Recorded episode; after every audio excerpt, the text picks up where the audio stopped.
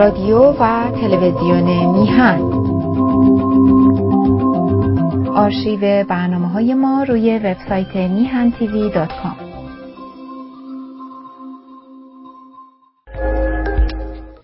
با درودی دوباره خدمت یکایک شما خوبان و نازنینان. سعید بهبانی هستم در این روز جمعه. ساعت پایانی برنامه هفتگی تلویزیون میهن رو همراه شما خوبان و نازنینان پی می‌گیریم. می‌دونی که برنامه ها از روز یک شنبه آغاز میشه هر روز ساعت نه صبح به وقت کالیفرنیا میشه ده و نیم شب به وقت ایران. برنامه ها رو شروع می‌کنیم. و نه نه شب اینجا چند تهران میشه؟ فکر نکنم. میشه هفت و نیم. میشه هشت و نیم شب تهران. و به حال برنامه ها رو آغاز می‌کنیم. در خدمت شما نازنینان هستیم. و تا روز جمعه. و هر روز به حال ساعت نه صبح به وقت کالیفرنیا شش بعد از ظهر به وقت اروپا برنامه ها آغاز میشه. الان ساعت ده آره دیگه یک ساعت و نیم فرق می‌کنه. یعنی همون که گفتم میشه ساعت هفت و نیم شب تهران. و به حال اینقدر این ساعت ها رو عقب و جلو کردن. قبلا آسون بود. قبلا ما با اونجا با تهران اینجا. با تهران نیم ساعت فاصله داشت. یعنی با بعد از ظهر صبح. یعنی اگر اینجا صبحه شما هر ساعتی که صبح بود نیم ساعت عقبش می‌کردی میکردیش عصر ایران. اگه مثلا الان ساعت یازده و نیم شبه ایران ساعت یازده شب بود. اینطوری بود. ولی الان همه چیز رو تغییر دادن. اینقدر این ساعت رو بالا پایین کردن خود ساعت منفجر شد. بگذاریم. جمعه است. این ساعت میریم خدمت دوست بسیار خوب و نازنین هممون آقای آلبرت بوتساز نازنین. ایزه بده از طرف خودم شما خوبان و علاقمندان عرض ادب و احترام کنم. سلام کنم به این بزرگوار و سپاسگزار از مهر و حضورش در برنامه. آقا سلام می‌کنم به شما. با درود به شما و یکایک بینندگان و شنوندگان تلویزیون میهنی میهن. در آمریکا در اروپا در ایران عزیز. هر جایی که صدای ما رو میشنوید آخر هفته خوبی رو برای همگان آرزو می‌کنم.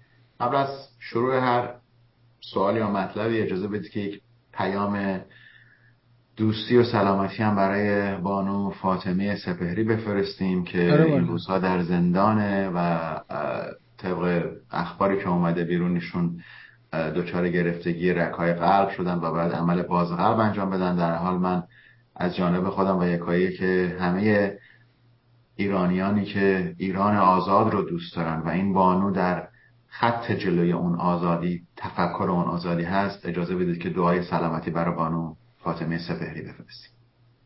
ممنونم. واقعیت اینه که اینا واقعا شجاعن. واقعا اینا بزرگن. اینا فرق می‌کنن با من با اون دیگری با اون دیگری. ما توی دستگاه اینا هیچ کاره بودیم. کاره نبودیم. مخالفشونم بودیم. باش. ولی اینا توی دستگاه بودن. شوهر این جز رزمنده های جنگ بوده. باورمند بودن به این داستان انقلابشون. باور داشتن که اینا یک حکومتی است که اومده تا مستضعفین جهان رو در حقیقت حامی باشه. این نظام یه نظامی است که از همه جنبش های مقاومت در سراسر جهان حمایت می‌کنه. این نظام یه نظامی است که بر علیه امپریالیسم جهانخوار به سرکردگی آمریکاست. این نظام یه نظامی است که نمی‌دونم بر علیه سرمایهداری جهانی است. این نظام بر علیه نمی‌دونم بانک های نمی‌دونم خونخواره. اینا اینا رو باور داشتن. ولی در عمل دیدن نه آقا اصلا درست اینا خود فسادن اینا خود شیطانن اینا هرچی شیطان بعد رفت بهش سجده کرد. اینا آخوندن. اینا فازلینی اینا فاسدن. اینا اصلا انسان نیستن. اینا مربوط به این اصل نیستن. تفاوت اینها با من با دیگری با دیگری در اینه که اینا از درون این رو پیدا کرد شناخت. حالا دیر فهمیده ولی فهمیده ولی فهمیده و درست فهمیده.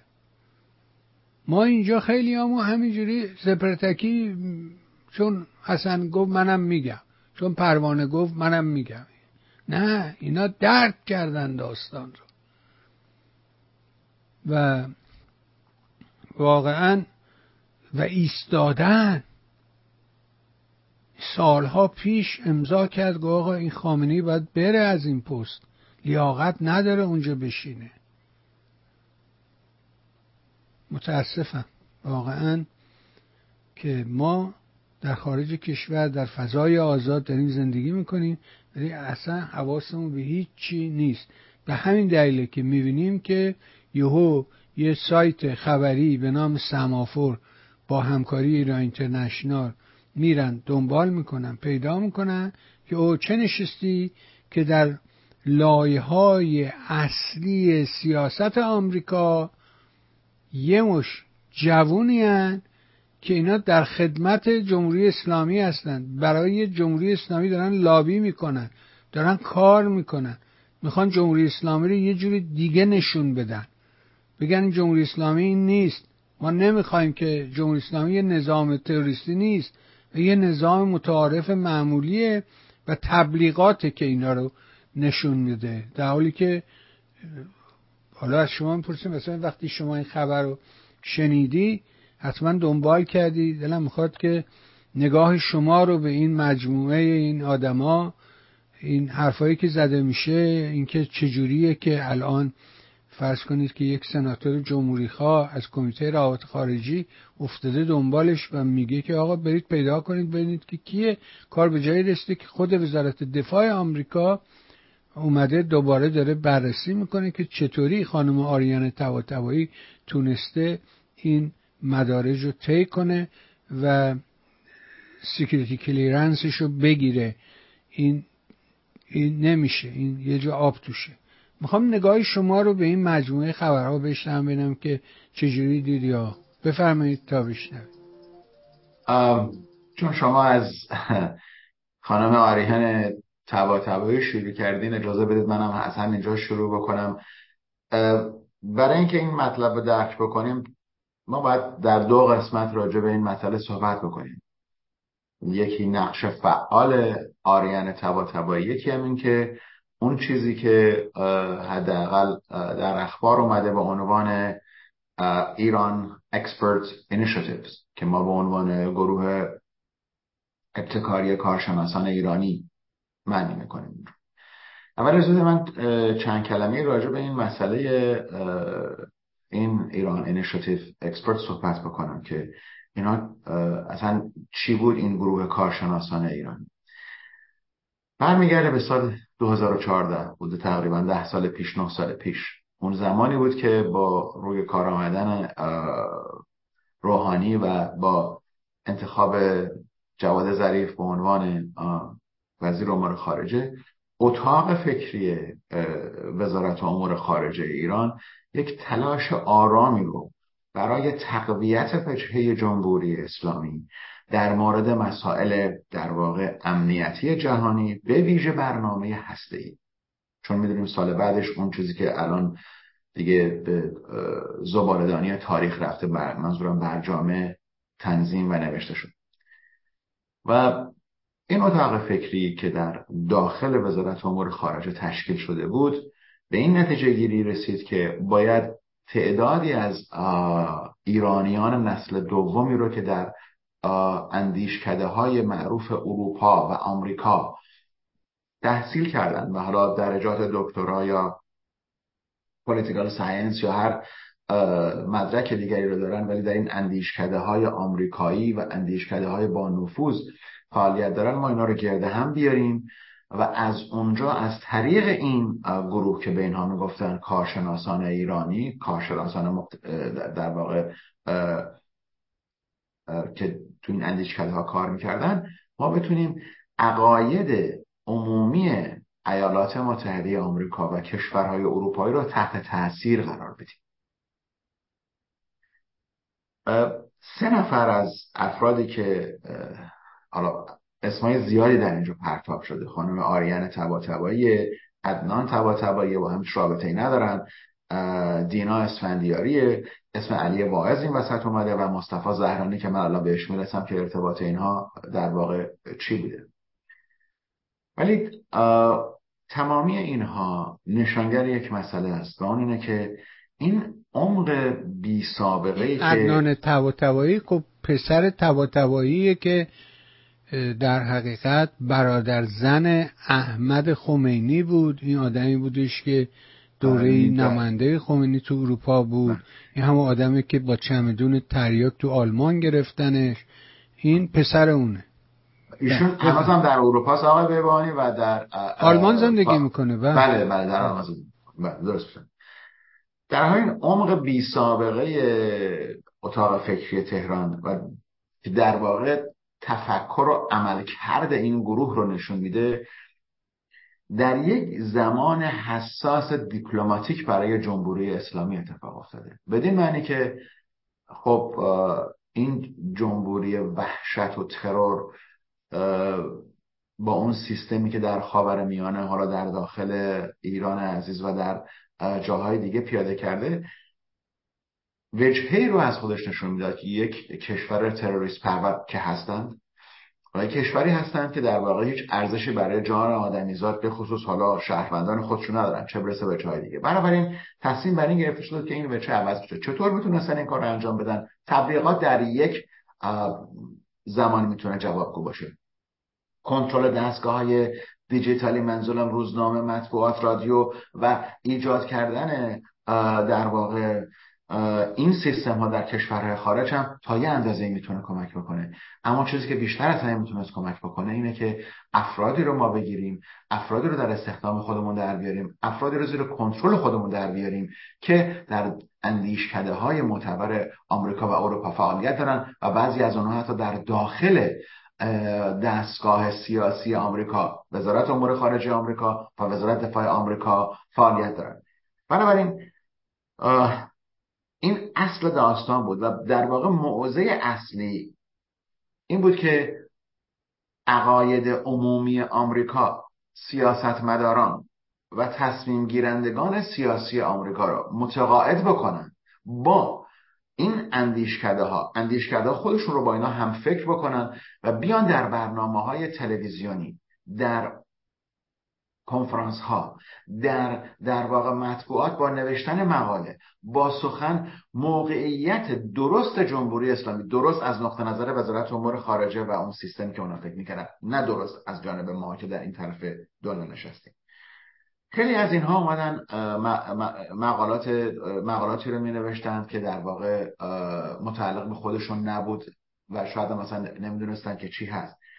ولی تمامی اینها اینه که حضور این اشخاص و تشکیل اون چیزی که ما به عنوان گروه کارشناسان ایران داریم میگیم سه نفر در واقع اومدن در این مرکز در اینجا شروع به کار کردن و با حضور خودشون در کنفرانس ها در مطبوعات در آمریکا و اروپا شروع کردن که موقعیت و وجهه جمهوری اسلامی رو عوض بکنن بالا بیارن. من به این لابیگری نمیگم برای اینکه من فکر می‌کنم نقش یک گروه لابی معین و مشخصه.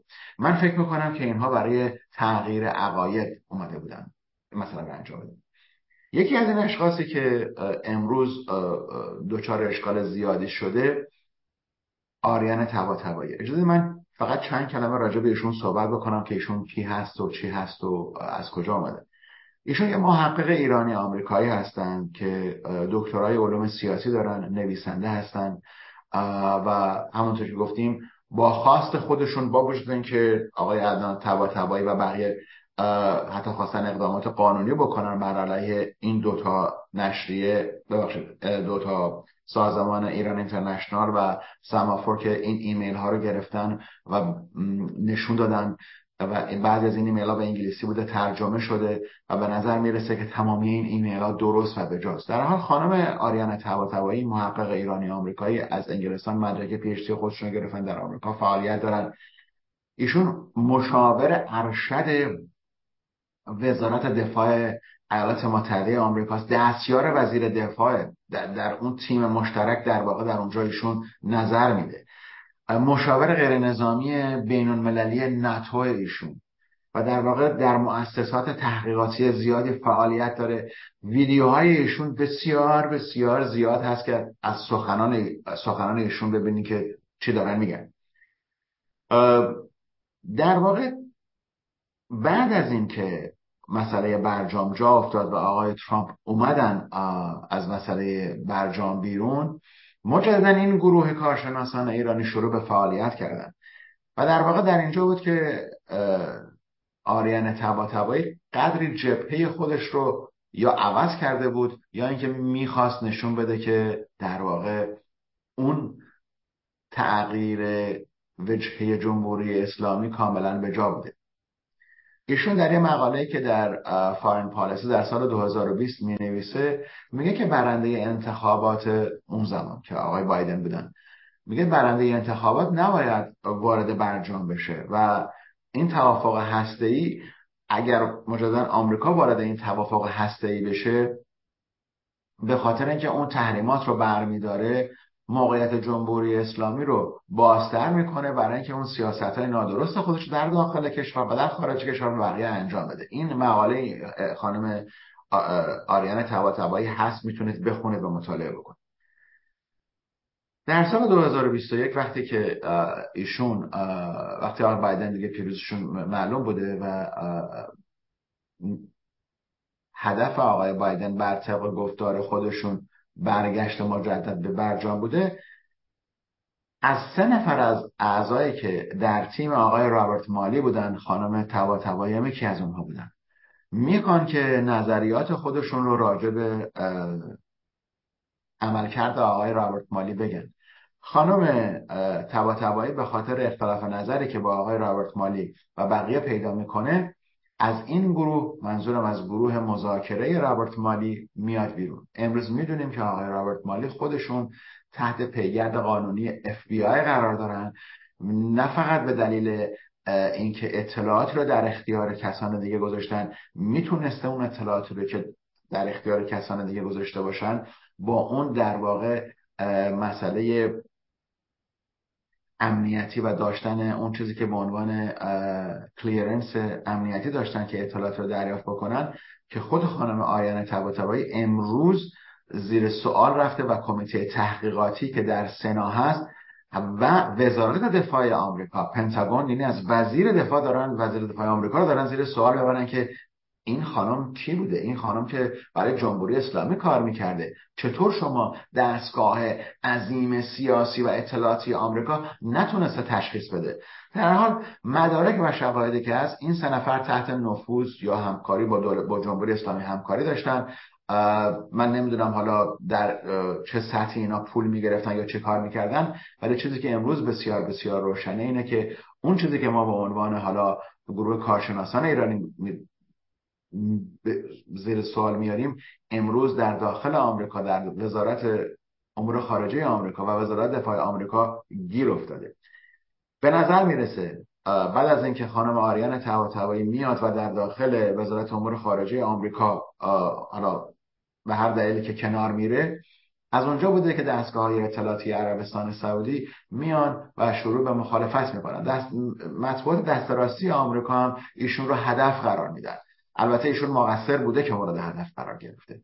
و باور من بر اینه که ایمیل هایی که ایران انترنشنال و سمافورد بیرون آوردن یک سری از دید من از طرف دستگاه های اطلاعاتی در واقع مخالف جمهوری اسلامی که می‌تونیم حدس بزنیم این دو کشور عربستان سعودی و اسرائیل هستن به ایران انترنشنال و سمافور داده شده و اینها با ترجمه اینها و مقالاتی که به طور در واقع دقیق نوشته شده و تمامی این حالا کسانی که اینها را از تهران کنترل می‌کردن علی واعظ بوده مصطفی زایرانی بوده و بقیه.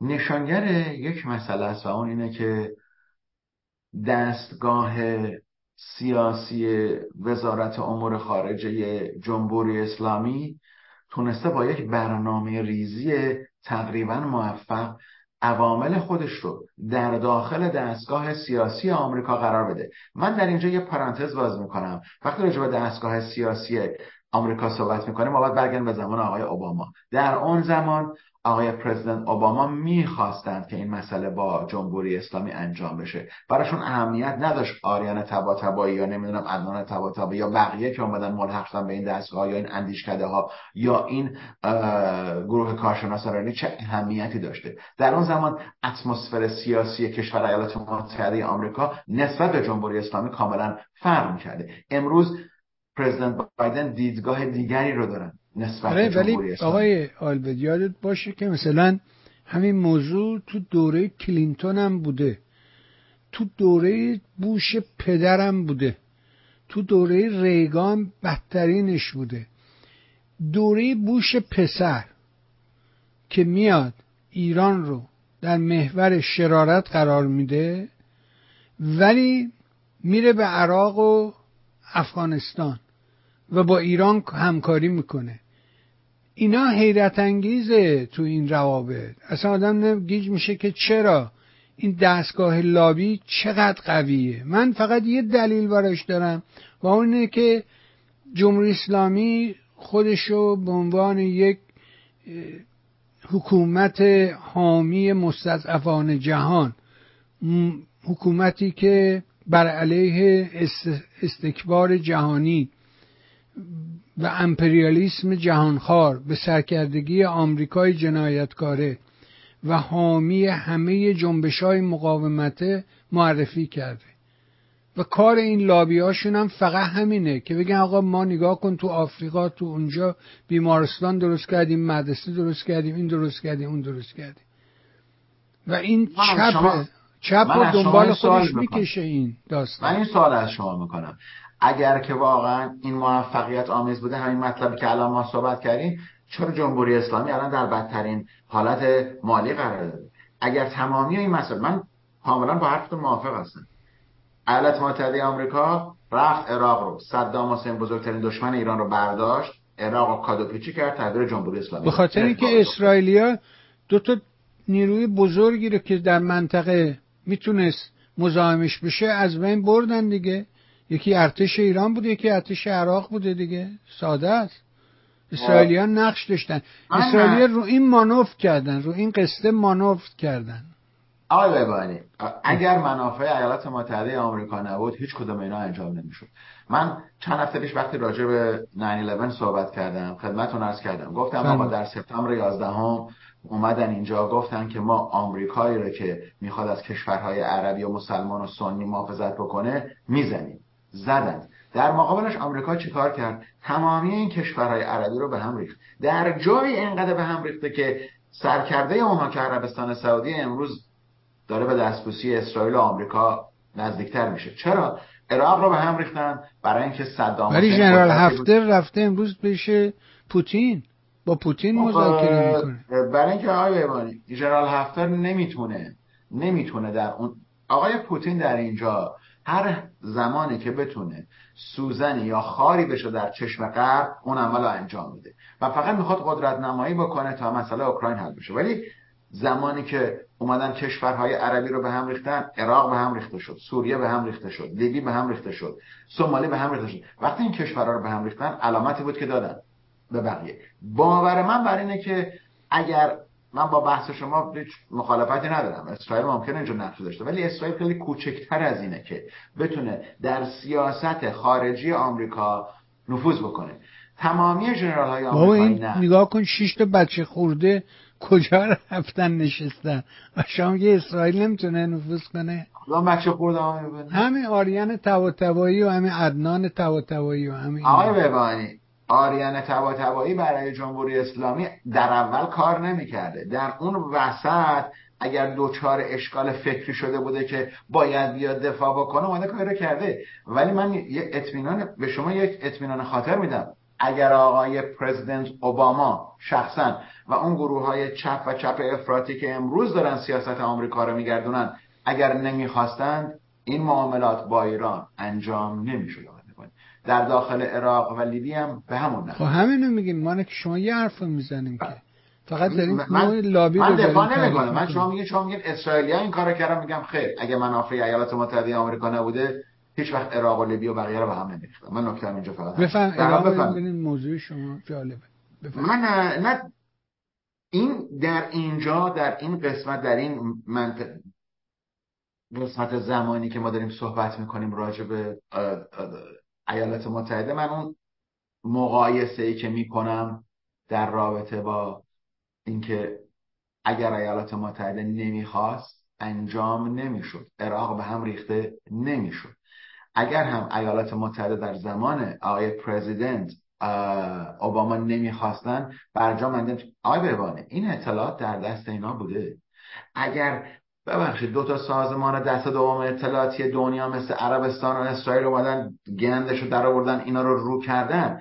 شما من می‌خوام بگین که دستگاه اطلاعاتی آمریکا این اطلاعات رو نداشته. یعنی CIA از اینها از دیدگاه این خانم اطلاعی نداشته. مسافرت هایی که خانم آریان طباطبایی به پراگ و بقیه کشور اروپایی کردن و با اون چپ و چوله ها نشستن صحبت کردن اطلاع نداشتن اینا. این خیلی برای من مشکل قبول کردن این مسئله. ولی باور من بر اینه که در تمامی اینها یک به نظر من تاریخ مصرف داشتن. من جمله سرکرده اینها آقای رابرت مالی. فراموش نکنید این ایمیل ها و تمامی اینها بعد از رو شدن دست آقای رابرت مالی داره پخش میشه. این اطلاعات که دیروز و پریروز و ماه پیش در نمیده بوده. من باور من برای اینه که شما این سه نفر میگید که رفتن در کجا نشستن. اینها در موقعیت اظهار نظر بوده آی بهبانی در موقعیت تصمیم گیری نبوده. این مسئله خیلی حساسه. این چندین نفر اومدن اظهار نظر کردن. نظر خودشون رو نسبت به وقایعی که داره میافته که نخیر ما باید دیدمون رو نسبت به جمهوری اسلامی عوض بکنیم. این جمهوری اسلامی اون جمهوری اسلامی که شما فکر می‌کردین نیست. درسته که این جمهوری اسلامی همونه که 52 نفر دیپلمات آمریکایی رو 444 روز گرفت. درسته. ولی الان عوض شده اینها. نسل عوض شده. برای همین هم بود که اتاق فکر جمهوری اسلامی اومد سراغ نسل دوم بچه های که از ایران در حال من فکر می‌کنم امروز قدری دست راستی ها چون الان تقریبا نزدیک به دو ساله که به پراپای این گروه پیچیدن و می‌دونیم که نزدیک به چهار ساله که دیگه چیزی به عنوان برجام وجود نداره. امروز اتاق فکری کاخ سفید آقای پرزیدنت بایدن سیاست های متفاوت تری رو با اوباما و ترامپ ندارن همون سیاسته. ولی قدری طریقه اجرای اون متفاوت تره امروز دستگاه کاخ سفید فقط به خطر هسته جمهوری اسلامی نگاه نمی‌کنه. داره جمهوری اسلامی رو در یک تصویر کامل می‌بینه. آیا جمهوری اسلامی غیر از این مسئله حالا کنترل این چند نفر و اظهار نظر این Iran Expert Initiatives کارشناسان ایرانی داشتن آیا جمهوری اسلامی داره ضرر دیگه هم برای غرب داره؟ بله تهدید اروپاست. امروز شما صحبت دیگه از اروپا نمی‌بینید. امروز وقتی داریم می‌بینیم که ماه اکتبر که از ما از چند دیگه شروع میشه از یک شروع میشه می متوجه مسئله شدیم که انگلستان فرانسه و آلمان نمی‌خوان موافقت بکنند که اون تحریمات موشک سازی و پهپاد سازی و برنامه موشک ایران تحریمات برداشته بشه. پس بنابراین امروز نگاه غرب و نگاه ایالات متحده آمریکا به خصوص نسبت به جمهوری اسلامی عوض شده. نسبت به جمهوری اسلامی اون دید رو دارن که دیگه فقط مسئله هسته ای نیست. امروز جمهوری اسلامی می‌تونه با تکثیر اسلحه و درست کردن پهپاد برنامه در اوکراین پیاده بکنه که در واقع برای اروپا بد میشه. بنابراین باور من برای اینه که اینها نتونستن اون فکری که داشتن به طور دراز مدت انجام بدن برای کوتاه مدت انجام دادن برجام نوشته شد ولی چون برجام شکست خورد بنابراین از نظر من آریان خانم آریان تبا یا ادنان تبا اسفندیاری و بقیه هم به نظر من دچار شکست شدن و امروز دنیا داره اون چهره در واقع بدخیم جمهوری اسلامی رو بیشتر و بیشتر متوجه میشه. بفرمایید.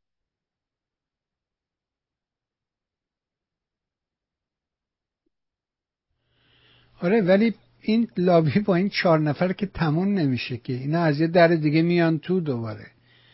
برای اینکه میگم یه قشری پشت این داستانه به نام چپ. و همون که شما میشناسیشون دیگه توی آمریکا هم خب فعالن داریم می‌بینیم این ور اون و همه رو داریم دنبال می‌کنیم. و اون تصویری که اینا ارائه میدن که ما یه حکومتی هستیم که نمی‌دونم حامی مستضعفان جهانیم. همین همین حرفای مزخرفات. یکی نیست به اینا بگه آقا اینا اگه بلد باشن اول خونه خودشونو درست می‌کنن. ما این موزل دوره گذشته هم داشتیم ما یعنی مثلا فرض کنید وقتی استالین جنایت می‌کرد وقتی هر کی میگه آقا استالین داره جنایت می‌کنه میگه نه اینا بلنگوی تبلیغات غربه. واقعیت نداره. ولی وقتی دیوار ریخ وقتی می‌گفتی انور خوجه می‌گفت آقا کشور دسته که این مرد مقاومه فرا وقتی دیوار ریخ رفتن توی آلبانی دیدن اه اینجا مردم هنو اولاق سوار میشن. با گاری میرن این برمه کامیون ندارن اتوبوس ندارن. چیرنا تلویزیون نداره یه رادیو داره. و یه تلویزیون فکستنی که با یه شعای خیلی محدود در خود شهر تیرنا نه همه آلبانی. این تبلیغات بود و لهستان. کشور دسته که نمی‌دونم فلان اینا. ولی در حالی که اون تو جنایت صورت می‌گیره یارزلسکی رو باید می‌دیدی می‌دیدی. نگاه می‌کردی به سیستمش چجوری کار می‌کنه امنیت خونهشون چجوریه. و حال امروز هم در مورد جمهوری اسلامی همینه. هر چی بگی میگه نه اینا تبلیغات غربه. اینا دارن مستضعفین جهان را حمایت می‌کنن. بریم اشاره کردی به عربستان و اسرائیل و اینکه اینا این کار کرده. الان خب همین داستانی است که در حقیقت چشمانداز آینده است و اینکه به حال اینا رفتن. گرچه که یه هیئتی رو فرستاده به منطقه کنارنه غربی و دیدار محمود عباس رفتن اونجا. عربا و عربستان و گفته که تا مسئله فلسطین همچنان موضوع ماست. مطمئن باشه مسئله فلسطین موضوع در حقیقت این پیمان ابراهیم خواهد بود و ما اون رو حتما لحاظ می‌کنیم. ولی آینده این روابط رو چجوری می‌بینی؟ مضافه به اینکه استراتژی جمهوری اسلامی رو چجوری ترسیم می‌کنی؟ سه تا چهار تا سوال بود. البته خب آقای ببانی قبل از که راجع به این آینده عادی سازی روابط صحبت بکنیم شما درست میگیم متاسفانه امروز ما در جای از دنیا قرار گرفتیم که هنوز ایدئولوژی چپ می‌دونم متاسفانه من همیشه درست متاسفانه نتونسته خودش رو در جای قرار بده که از اون یه بازسازی بهتری بکنه. شما نگاه بکنید به مسئله این مهاجرین غیرقانونی که امروز در آمریکا دارن وارد میشن و با اتوبوس ها دارن به شهر نیویورک و بقیه دارن میرن. شما این دیدگاه این کشور ایالات متحده رو نگاه بکنید. اگر اون ایدئولوژی چپ نباشه. اینجا در این در این ایالت کالیفرنیا در این شهر لس آنجلس ما نزدیک به 80 85 هزار نفر هوملس داریم. یعنی تو خیابون میخوابن شب تو خیابون زندگی می‌کنن. حالا غیر از اینا که هست فقط به نظر می‌رسه که در این نه ده ماه اول بالای یک میلیون نفر غیرقانونی از طریق مرزها آمدن تو آقای بهبانی. اگر خواست دولت ایالات متحده آمریکا و شخص پرزیدنت بایدن و باز هم تکرار می‌کنم جناح چپ حزب دموکرات به رهبری آقای سندرز و خانم وارن و به نمایندگی خانم کمال هریس در کاخ سفید نبود مرزها این جلو رو می‌گرفتن و این مسائل درست انجام شد. من می‌دونم که یه زمانی خب اینا رفتن اون کشورها زدن در داغون کردن اون کشورها رو بدبخت کردن حالا اونا دارن میان اینجا. ولی اشکالی که ما داریم اشکالی که امروز وجود داره با این گروه های چپی اشکالیه که اونها نمی‌خوان برداشت بکنن. امروز آقای ببانی وقتی که خانم کلینتون در سال 2015 صحبت از مرزهای باز کرد از آمریکای لاتین تا آمریکا یعنی این. ده سال گذشته ها نه سال گذشته ها هشت سال گذشته از این مسئله. ببینید این برنامه ریزی ها فرق نمی‌کنه. حالا این جمهوری خواه میره این دموکرات میاد این دموکرات میره جمهوری خواه میاد برنامه انجام میشه. در حال بعد راجع به مسئله بیشتر صحبت کنم کرد. برمیگردیم سر مسئله روابط عادی سازی که به نظر من آقای بهبانی این مسئله بسیار بسیار مهمه در خاور میانه. وقتی ما راجع به استراتژی جمهوری اسلامی بهتر بگیم استراتژی جدید جمهوری اسلامی داریم صحبت می‌کنیم این آینده عادی سازی روابط اسرائیل و عربستان به نظر من بزرگترین بخش اتفاقاتی که داره در خاور میانه میفته با در نظر گرفتن اینکه روزها در اوکراین گیر هستن و کاری نمی‌تونن بکنن و با در نظر گرفتن اینکه آمریکا انقدر نقش چین رو برده بالا که می‌خواد نفوذش رو در خاور میانه نگه داره. ولی طریقه عمل استفاده از ابزار نگه داشتن اون نفوذ در خاور میانه امروز قدر تفاوت پیدا کرد در حال در دو سه هفته گذشته گزارش های متناقضی از این مسئله مذاکرات حالا آمریکا و عربستان از یک طرف و در واقع آمریکا و اسرائیل از طرف دیگر بود. ولی به دو تا مسئله خیلی حساس باید نگاه کرد و اون این بود که یک دو روز پیش وزیر گردشگری اسرائیل به عربستان سفر می‌کنه. خب ایشون وقتی سفر می‌کنه که با پاسپورت آمریکایی و فرانسوی سفر نمی‌کنه که با پاسپورت اسرائیلی میره اونجا. هواپیما از تل بلند میشه میره ریاض میشینه. بنابراین ما بخوایم یا نخوایم امروز یک رابطه دو فاکتو بین اسرائیل و عربستان وجود داره. قسمت دیگری که به نظر من خیلی حساس بود و جالب بود ورود سفیر عربستان در اردن به رام رام که میشه پایتخت فلسطینی ها در کرانه رود غربی اردن. این سفیر به دستور محمد بن سلمان میاد به مناطق فلسطین و میاد به دیدار محمود عباس ابو مازن و قرار بوده که این سفیر بیاد در اورشلیم و از مسجد اقصا دیدن بکنه. به درخواست محمود عباس و به درخواست فلسطینی ها بهش میگن که شما از این سفر منصرف بشین و این سفر رو کنسل بکنید برای اینکه اگه شما برین اونجا ماموران حفاظتی شما پلیس اسرائیل خواهد با یونیفرمی که حالا به نوشته شده بنابراین این دید خوبی برای ما نداره. ما رو یه قسمتی از این معامله نشون نمیده. به دستور محمد بن سلمان این سفیر از رفتن به البته سفرش رو کنسل نمی‌کنه ملاقات نمی‌کنه میگه در فرصت دیگری من این سفر رو انجام میدم. چرا من به این اهمیت میدم آقای بیمانی بدین معنی که وقتی میگم که یک نوع رابطه دو فاکتور وجود داره وقتی که سفیر وارد قسمت فلسطینی نشین ها شده از اونجا تا اورشلیم راهی نیست. بنابراین از قبلا برنامه ریزی شده بوده. آقای سفیر بدون اطلاع اسرائیلیا وارد اونجا نمی‌شده. بنابراین خب ارتباطاتی در اینجا وجود داره. مشکلی که امروز وجود داره آقای بهبانی در آینده من وقتی راجع به آینده و نگرشی به این آینده عادی سازی روابط داریم می‌کنیم اینجاست. که فلسطینی ها میگن که ما می‌خوایم که دولت خودمون رو تشکیل بدیم. به مرزهای 1967 برگردیم. غیر ممکنه. پایتخت اورشلیم هم بشه پایتخت ما. اونم غیر ممکنه. پس بنابراین ما موقعیت فلسطینی ها رو می‌دونیم که دو تا غیر ممکن رو می‌خوان با حضور این دولت دست راستی مذهبی در اسرائیل انجام بدن.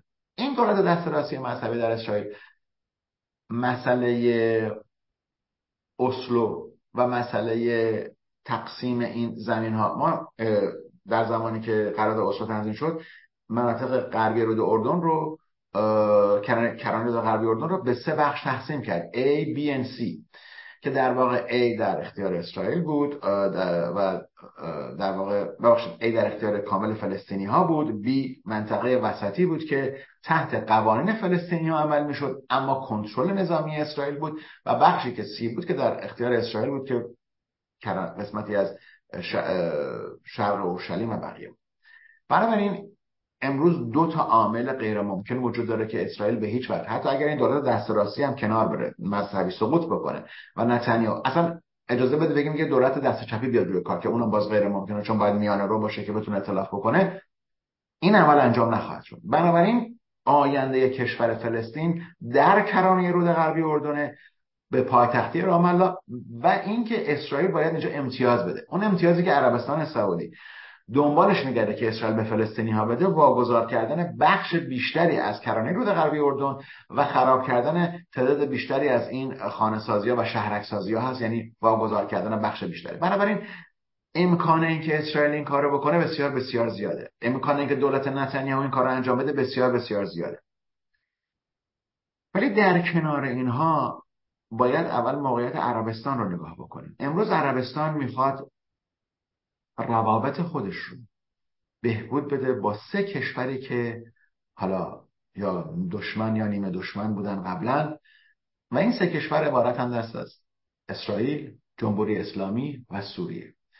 عربستان داره همزمان رابطه خودش رو با این سه کشور بهبود خب رفتن سوریه رو بردن به لیگ عرب بعد با جمهوری اسلامی روابط دیپلماتیک ایجاد کردن. و امروز بر طبق گفته خود محمد بن سلمان در هفته پیش رابطه ما با اسرائیل در حال عادی سازی هست و همینطور داره پیش میره. حالا که این عادی سازی پیش میاد من فکر می‌کنم هنوز یک, سال فاصله داریم از اونجا. و اون در زمانی انجام میشه که دولت ایالات متحده آمریکا اون پیمان دفاعی رو که عربستان می‌خواد بهش بده و اجازه بده که عربستان حالا اورانیوم هم یک پایگاه اتمی هم براشون درست بکنه. اما موقعیت عربستان سعودی رو اگه بخوایم نگاه بکنیم از سال 1948 کشور اسرائیل تشکیل شد عربستان سعودی با تجزیه فلسطین و پیدایش کشور اسرائیل کاملا مخالف بود. و از اینجا بود که اون دشمنی به وجود اومد. ولی امروز مسائل ژئوپلیتیکی که در منطقه وجود داره و مسائلی که جمهوری اسلامی داره دنبال می‌کنه سیاست های نادرست و تروریست پرورانه جمهوری اسلامی عربستان و بقیه رو وادار به تفکری مجدد کرده. قسمت دیگر این مسئله مسئله سیاست آمریکاست که می‌خواد پای در واقع جای پای نظامی خودش رو در خاورمیانه کمتر بکنه. بدین معنی که بتونه جمهوری اسلامی رو مهار بکنه و رابطه سیاسی و رابطه عادی بین عربستان سعودی و اسرائیل ایجاد بکنه. اگر در نظر بگیریم که هند خاورمیانه و اروپا و اون کریدور اقتصادی که دارن درست می‌کنن که البته من با تمامی برنامه های محمد بن سلمان که خاورمیانه اروپای جدید خواهد شد. قدری اینجا اختلاف نظر دارم. و اختلاف نظر من از اون نقطه نظره که می‌تونیم با خرج کردن پول ببینید. آقای ببانی عربستان سعودی ثروتمندترین کشور خاورمیانه است و پر ارزشترین منابع انرژی دنیا رو داره و در واقع کنترل بیشترین صندوق پولی دنیا رو داره. کنترل داره رو دریای سرخ. خلیج فارس.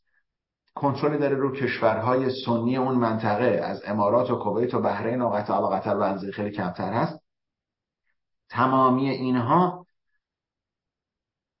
عربستان رو به یک بازنگری جدید پیش مسئله ایالات متحده آمریکا و کاری که ایالات متحده آمریکا در سال 2019 به حمله به آرامکو نکرد عربستان رو مجبور به این بازنگری کرد که نگاه خودش رو قدری به طرف چین و قدر بیشتری به طرف اسرائیل داشته باشه. بنابراین امروز یکی از بزرگترین موانعی که عربستان سعودی داره خب جمهوری اسلامیه. من فلسطین رو الان در این در اینجا وارد نمی کنم برای اینکه من فکر می‌کنم اگر عربستان سعودی به این نتیجه برسه اگر محمد بن سلمان زمینه رو کاملا آماده ببینه برای ایجاد عادی سازی روابط با اسرائیل فلسطینی ها رو کنار خواهند گذاشت. فلسطینی ها رو در جای قرار خواهند داد که امروز هم هستن چون من فکر نمی کنم مسئله فلسطینی ها اگر گذشت نکنن از مرز 1967 و پایتختی اورشلیم کشوری به عنوان فلسطین تشکیل نخواهد شد.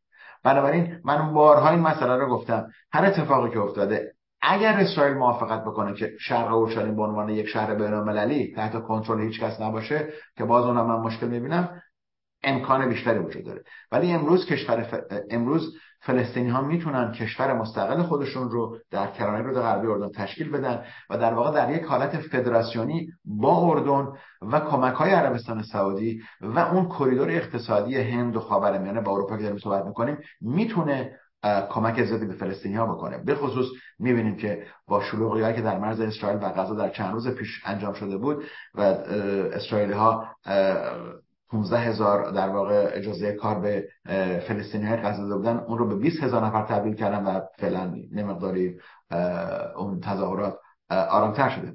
به نظر می‌رسه که امروز حتی خود حماس هم نمی‌خواد در غزه مسئله رو با اسرائیل ایجاد بکنه و سعی و کوشش حماس بر اینه که مسائل در کرانه رود غربی اردن منظور همونجا که محمود عباس هست وجود در واقع قدرت فلسطینی هست اونجا رو شلوغ بکنه که هم به اربابانشون در تهران پیام بدن که بله ما این کارو کردیم. همین که به عربستان سعودی پیام بدن که شما وقتی راجع به فلسطینیا صحبت می‌کنید ما هم وجود داریم حماس هم وجود داره. البته از بحث من امروز به کنار است.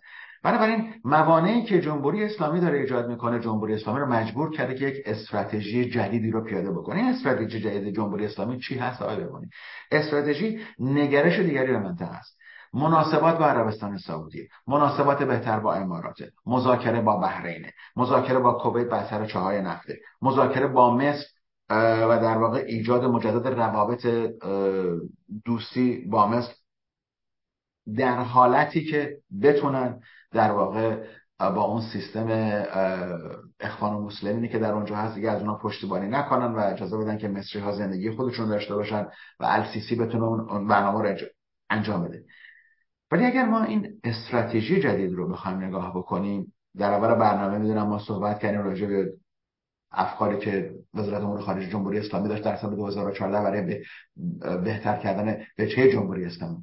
امروز هم آقای بهبانی این استراتژی جدید چیزیه که جمهوری اسلامی متوجه شده که دیگه نمی‌تونه با برنامه های تروریستی منطقه‌ای حالا برنامه های تروریستی جای دیگه من کار ندارم. برنامه های تروریستی منطقه‌ای ایجاد ترس و وحشت در داخل کشورهای عربی دیگه نمی‌تونه با اون ادامه حیات بده. بدین معنی که امروز عربستان سعودی برای مقابله با این مسئله دست دوستی به طرف اسرائیل دراز کرده و در با جمهوری اسلامی هم رابطه ایجاد کرده. بنابراین این بازی ها در مقابل تغییرات و تغییر نگرش عربستان سعودی جمهوری اسلامی هم مجبوره که استراتژی جدید رو پیاده بکنه. ولی اجازه من یک لحظه نگاه بکنم با آمریکا ببینیم که این استراتژی جدید چون آمریکا ابزارهای آشکار و پنهانی رو برای مقابله با جمهوری اسلامی داره. خب ابزار آشکارش عقب راندن سیستم جمهوری اسلامی ابزار آشکارش تحریمات و ابزار پنهان در واقع تحریمات رو سرانجام نده یعنی اجازه بده با وجود بود با وجود تحریمات جمهوری اسلامی شروع بکنه به صادرات نفت که در واقع از هم متلاشی نشه. زمانی که ما نگاه می‌کنیم و مسئله چپ که راجبش صحبت کردیم این هم قسمتی از همون مسئله است. امروز کسانی که در کاخ سفید نشستند که از گروه چپ افراطی سیاست آمریکا در واقع دارن بهره برداری می‌کنن نمی‌خوان ببینن که این جمهوری اسلامی داره پاچیده میشه. بنابراین میان تفکراتی رو در اینجا نمی‌خوام بگم در آنها می‌کنن ولی این تفکرات و استراتژی که داره پیاده میشه نمی‌تونه فقط سیستم رو عقب برونه منظورم سیستم جمهوری اسلامیه. بنابراین امروز آمریکا متوجه خطر کامل جمهوری اسلامی شده که خطر هسته‌ای قسمتی از اونه. خطر مشکی جمهوری اسلامی خطر بزرگی خطر ساختن مشکا و تکثیر سلاح‌ها خطر دیگری. چطور می‌تونه با این مبارزه بکنه؟ عربستان چطور می‌تونه با این مبارزه بکنه؟ با عادی سازی روابط با اسرائیل. و مهمترین مهمترین مسئله که در اینجا وجود داره مسئله بیرون آوردن فلسطینی ها. از دست جمهوری اسلامی به عنوان حربه که در منطقه استفاده بکنن و برای جلوگیری از در واقع تشکیل دولت فلسطین و جلوگیری از عادی سازی روابط آیا جمهوری اسلامی موفق خواهد شد؟ از نظر من خیر. چیزی که عربستان سعودی دنبالش هست پیمان دفاعی. پیمان دفاعی در داخل در داخل کنگره آمریکا قدری مشکل خواهد داشت. با این چپیایی که امروز سر کار هستن چون اینا محمد بن سلمان رو هنوز قاتل حساب می‌کنن. بنابراین باید نگاه بکنیم که ببینیم زمان این می‌تونه کوتاهتر بشه نقش نتانیاهو در اینجا چی هست اون چه کاری رو می‌تونه انجام بده؟ به نظر من نتانیاهو نقش رو کاملا خوب اینجا ایفا کرده اسرائیل در اینجا بسیار برنامه رو خوب ایفا کردن و بعد منتظر بودید که عربستان سعودی در چه مدت زمان آینده با اسرائیل عادی سازی روابط خواهد کرد و آیا فلسطینی ها و اون مسئله خاص محمود عباس که من چند بهش اشاره کردم آیا می‌تونه انجام بشه که از نظر من غیر ممکنه؟ آیا عربستان فلسطینی ها رو کنار خواهد گذاشت؟ مسائلی که من فکر می‌کنم در یک سال آینده در دوازده ماه آینده با انتخابات پیش روی آمریکا و مسائلی که در خاورمیانه می‌بینیم جواب داده خواهد شد. بفرمایید.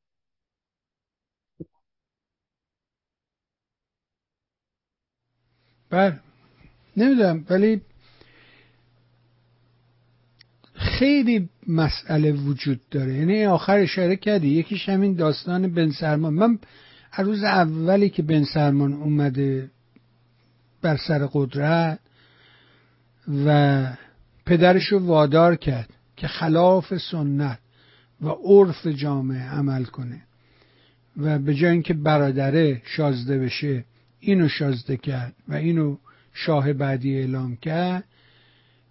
من همیشه گفتم که این یه اتفاق خوبه. اگر بن سلمان موفق بشه منطقه تغییر می‌کنه. پس بنابراین به اون حرفی که زده که منطقه رو تو پنج سال آینده اروپا خواهم کرد من به حرفش باور دارم. فکر می‌کنم توانشو داره. اروپا نخواهد شد. مثل ایران دوره آریامری می‌تونه بشه. مگه ایران دوره آریامری چیزی از اروپا کم داشت؟ نه مدرنتر از اروپا بود. وقتی ما تلویزیون رنگی داشتیم اسکاندیناوی هنوز تلویزیون رنگی نداشتن.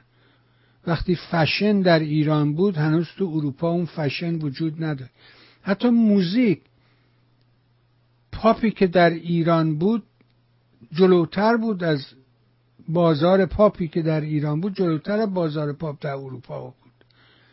ولی آیا ایران اروپا بود؟ اگه اروپا بود پس چطوری توش انقلاب اسلامی شد؟ نه. ولی از نظر شکلی چرا والا امنیت بود آسایش بود پول بود ثروت بود همه چی بود؟ اینم هم همه حرفو زده. مخصوصش نیستش که کنف یکم می‌کنیم نمی‌دونم مردم اروپایی میشن. مردم اروپایی نمیشن. اما میشه شکلی از اروپا رو فرمش اونجا برد و این زمان می‌بره. نیاز به آموزش و پرورش داره تا بتونه اخلاق جامعه رو تغییر بده و دروغ رو به عنوان امر زشت معرفی بکنه. در حالی که تو جوامع دروغ امر زشت نیست. صحبتاتون. شما اون مسئله مذهب رو در این جا میندازین میذارینش کنار. آقای کشور اسلامیه. این یک کشور اسلامیه. جمهوری اسلامی هم خب ایران هم اگه به هم ریخت آقای بهبانی همه حرفتون درسته. آقا ما یک کشور اسلامی بوده. برای اینکه ما اگه این مذهب رو امروز یک کسی یک کسی یه ایمیلی زده. همین یکی دو ساعت پیش که آقا شما که این حرفا رو می‌زنی اگر که شاه احزاب رو آزاد می‌کرد فکر نمی کنی که احزاب اسلامی می اومدن و قدرت رو میرا بودن و نه. حالا ما نمی‌تونیم راجبه امر که اتفاق نیفتاده حرف بزنیم. چیزی که نبوده ندیدیم که نمی‌تونیم راجبش حرف بزنی که تصور می‌تونی بکنی. اما این تصور مملو بر یه واقعه نیست. پس واقعیت نیست. خیاله. اما نه نمی‌شد. برای اینکه تم حزبی به سمت انقلاب حرکت نمی‌کنه. به سمت این میره که دولت رو به دست بگیره اهداف خودش رو پیش ببره. نمیره حکومت رو پشت رو بکنه. هیچ حزبی که حکومت پشت رو نمی‌کنه. حزبا دولت رو تغییر میدن حکومت رو تغییر نمیدن. ما هنوز فرق بین حکومت و دولت رو یاد نگرفتیم. شماره یک. شماره دو اینکه به حال از نظر عربستان بن سلمان می‌تونه از نظر شکلی چنان که کارا رو کرده. شما نگاه کنید رانندگی زنان. شما نگاه کنید کنسرت در عربستان. اصلا اینا تابو بوده اینا نشدنی بوده. از 1980 بعد از ماجرای قهدانی و ادعای امام زمان و تسخیر مکه و بعد حضور پلیس فرانسوی توی مکه اصلا اینا تابو بوده. همه اتفاقا افتاده و بعد اسلامی ها اومدن فجایع جهان رو هم داریم می‌بینیم. امروز بن سلمان داره میگه نه آقا خط غلطه باید تغییر کنه آخونده رو بذاری کنار اینو بذاری که اونو بذاری میشه مثل دوره شاه. دوره شاه مذهبی بودن ولی اینجوری نبود. کسی با کسی کاری نبود. بگذاریم. صحبت از این داستان کردی چند تا موضوع تو ذهن من اومد. یکی چند بار اشاره کردی به بیبی بی نتانیاهو.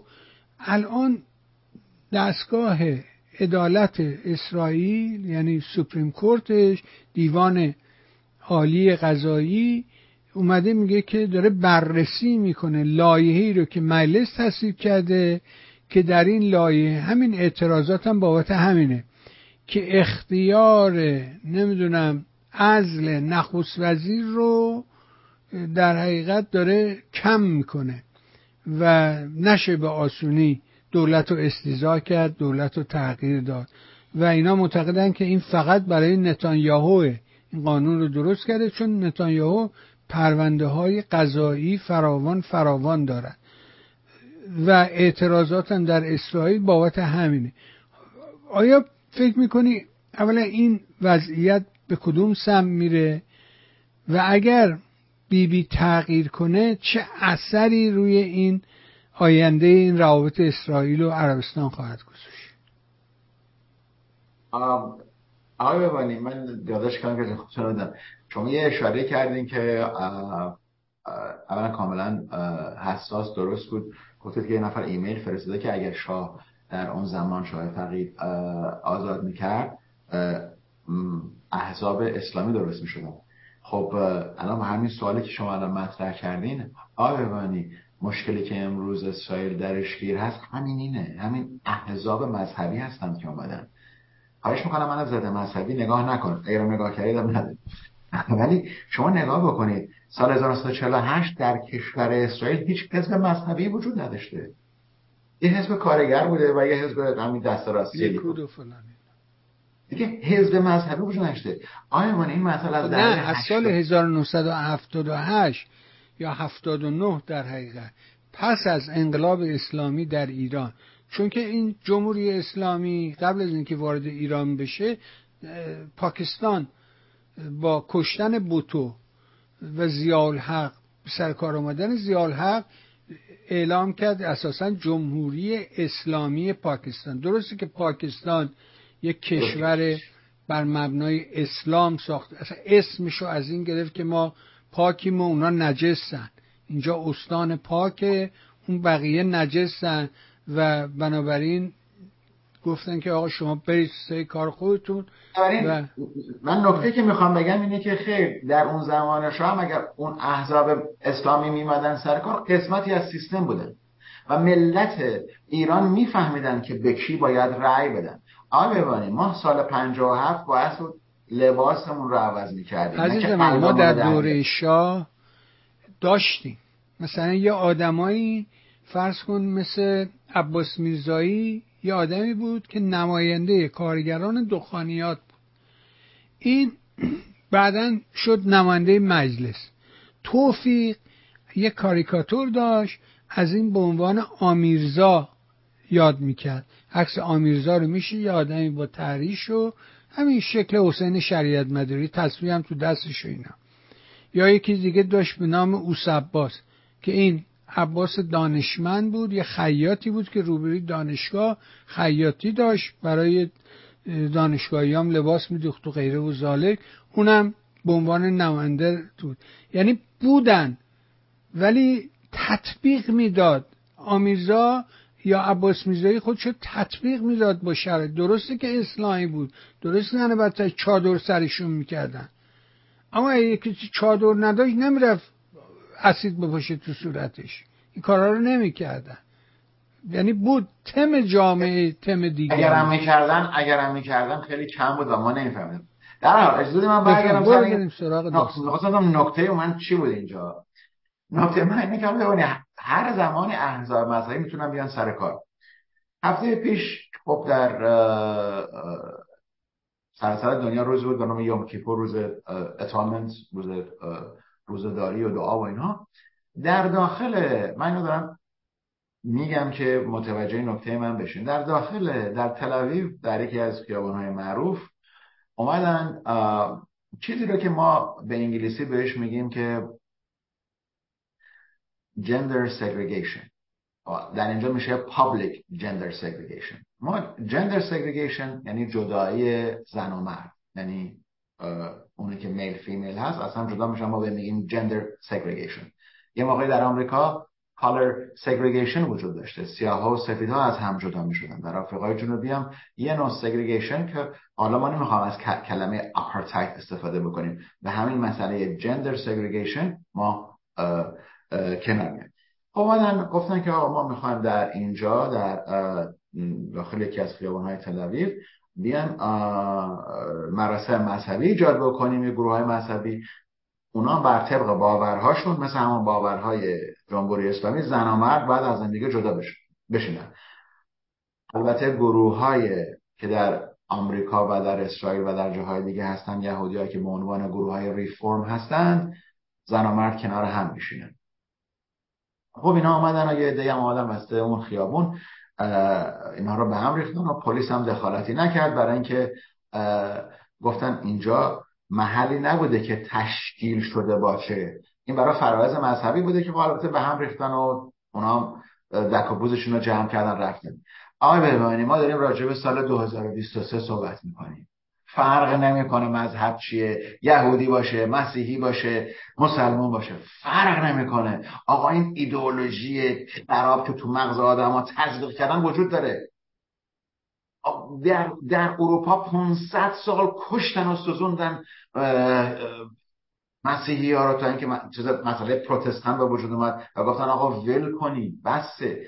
آقای من این مقایسه رو که کردم برای اینه که اون زمانی که ما راجع به اعتقادات مذهبی صحبت می‌کنیم مسئله علم و دانش و مسئله اینی که ما منطقی باشیم وجود نداره. بنابراین سیستم های سکولار سیستم هایی که دموکراتیک هستن دموکراتیک و سکولار باید خودشون رو و همیشه از مذهب جدا نگه وقتی شما راجع به دیوان عالی اسرائیل صحبت می‌کنید و کنترلی که می‌خوان روی مسئله حالا دولت انجام بدن. این این مسئله اگر اسرائیل قانون اساسی داشت مثل ایالات متحده آمریکا که یک قانون اساسی و متمم قانون اساسی آمریکا وجود داره و حتی سوپریم کورت آمریکا نمی‌تونه تصمیم گیری بکنه که خارج از این چهارچوب قانون اساسی باشه اشکال در اونجاست. ولی آیا دیوان عالی اسرائیل این می‌تونه در واقع اونجا موفق باشه. هر نظری که دیوان عالی قضات اسرائیل بده بنا عملی خواهد شد. آیا دولت نتانیاهو می‌خواد و دولت مذهبی؟ این در واقع اطلافیون دولت مذهبی اسرائیل و رهبری آقای نتانیاهو می‌خوان تغییرات داده بشه که قدرت دولت بیشتر بشه و دادگاه عالی نتونه در تصمیم گیری های دولت دخالت بکنه. و اگر دولت لایحه رو در واقع تصویب می‌کنه اون لایحه می‌تونه بره دیوان عالی اسرائیل و دیوان اسرائیل رای میده که نخیر این لایحه شما خوب نیست بذارینش کنار. تمام این جنگ ها تظاهرات و این مسائل سر اینه که آقای بهبانی اون خطی که ما به عنوان خط سکولار دموکراسی نگاه می‌کنیم در اونجا به هم نریزیم من تکرار می‌کنم زمانی که اسرائیل تشکیل شد هیچ حزب مذهبی وجود نداشته. بنابراین اون کسی که امروز دچار اشکال هست احزاب مذهبی هستند که می‌خوان قدرت بیشتری و نفوذ بیشتری رو روی مردم داشته باشن. یه کشور دیگه هم هست به نام جمهوری اسلامی که می‌خواد مردمش رو کنترل کنه. درست میگم؟ هستن. اونا هم میگن آقا حجاب سر نکنین. اونا هم میگن این کارو می‌کنین. ببخشید با همه اعضای بدنش ملت ایران اینا کار دارن و نظریه میدن. خب اینا هم همینن. آقا فرقی نمی‌کنه. بنابراین اون چیزی که دیوان عالی قضات اسرائیل داره میگه می‌خواد اون حق دموکراتیک و سکولار مردم رو دفاع بکنه. آقای نتانیاهو در دادگاه سپرونده دارن و من فکر می‌کنم این سپرونده به جای کشیده نخواهد شد. و آقای نتانیاهو کسی بودن که به کشور اسرائیل خدمت کردند نباید خدمات این سیاست مدار کهنه کار رو ما کنار بذاریم. امروز آقای نتانیاهو در موقعیت تاریخی قرار گرفتن که کارهای دیگری را انجام بدن. آیا وقتی زمان اون برسه می‌تونن با این اطلافیون کنار بیان؟ اگر نیان چی میشه؟ من فکر می‌کنم زمانش اگر برسه آقای نتانیاهو مذهبی ها رو کنار خواهد گذاشت مذهبی های افراطی رو مثل اون دو وزیر و بقیه رو با بقیه همکاری خواهد کرد. بفرمایید. آره عزیزم منم با شما هم عقیدم در این مورد می‌دونم که بیبی بی این کار رو شما رو ندارم ایوا من میگم با شما هم عقیدم می‌دونم بیبی این کار خواهد کرد. اگه ببینه موزایش در خطره مثلا همه چیز رو عوض می‌کنه. می‌تونه. این توان رو اون داره. اما بذار بریم سراغ یه اتفاق دیگه. اونجا می‌خواستم راجبش حرف بزنم. گفتم بذار اینو اینجا. ببین راجب ایران که صحبت کردیم راجب عربستان که صحبت کردیم. عزیزان کسانی که این برنامه رو می‌بینید. من بارها توضیح دادم. ایران از صحنه جهان حذف شده است. نه اینکه حذف خواهد شد. ایرانی دیگه وجود ندارد. نه اینکه وجود نخواهد داشت. ایران یه جایی بوده یه روزگاری بوده یه کشوری بوده. امروز هیچی نیست. اول نفت و گازش رو قطع کردن در حالی که روزگاری مهمترین موضوع در سال 1973 اول کرایسیس وجود داشت. تمام پمپ بنزین های جهان خط شدن. برای اینکه شاه ایران شیر نفت رو یه ذره کم کرد. گفت نه پولمون رو بدین نفت بهتون میدیم. اینا نفت گاز ایران رو قطع کردن هیچ اتفاقی نیفتاد. ایران رو در سختترین تحریما گذاشتن هیچ اتفاقی نیفتاد. هیچ چی تغییر نکرد. امروز تمام خطوط ارتباطی رو دور می‌زنن. ایران رو ازش می‌ذارن بیرون. هیچ فرقی نمی‌کنه. الان سر داستان قرباق هم همین اتفاق افتاده.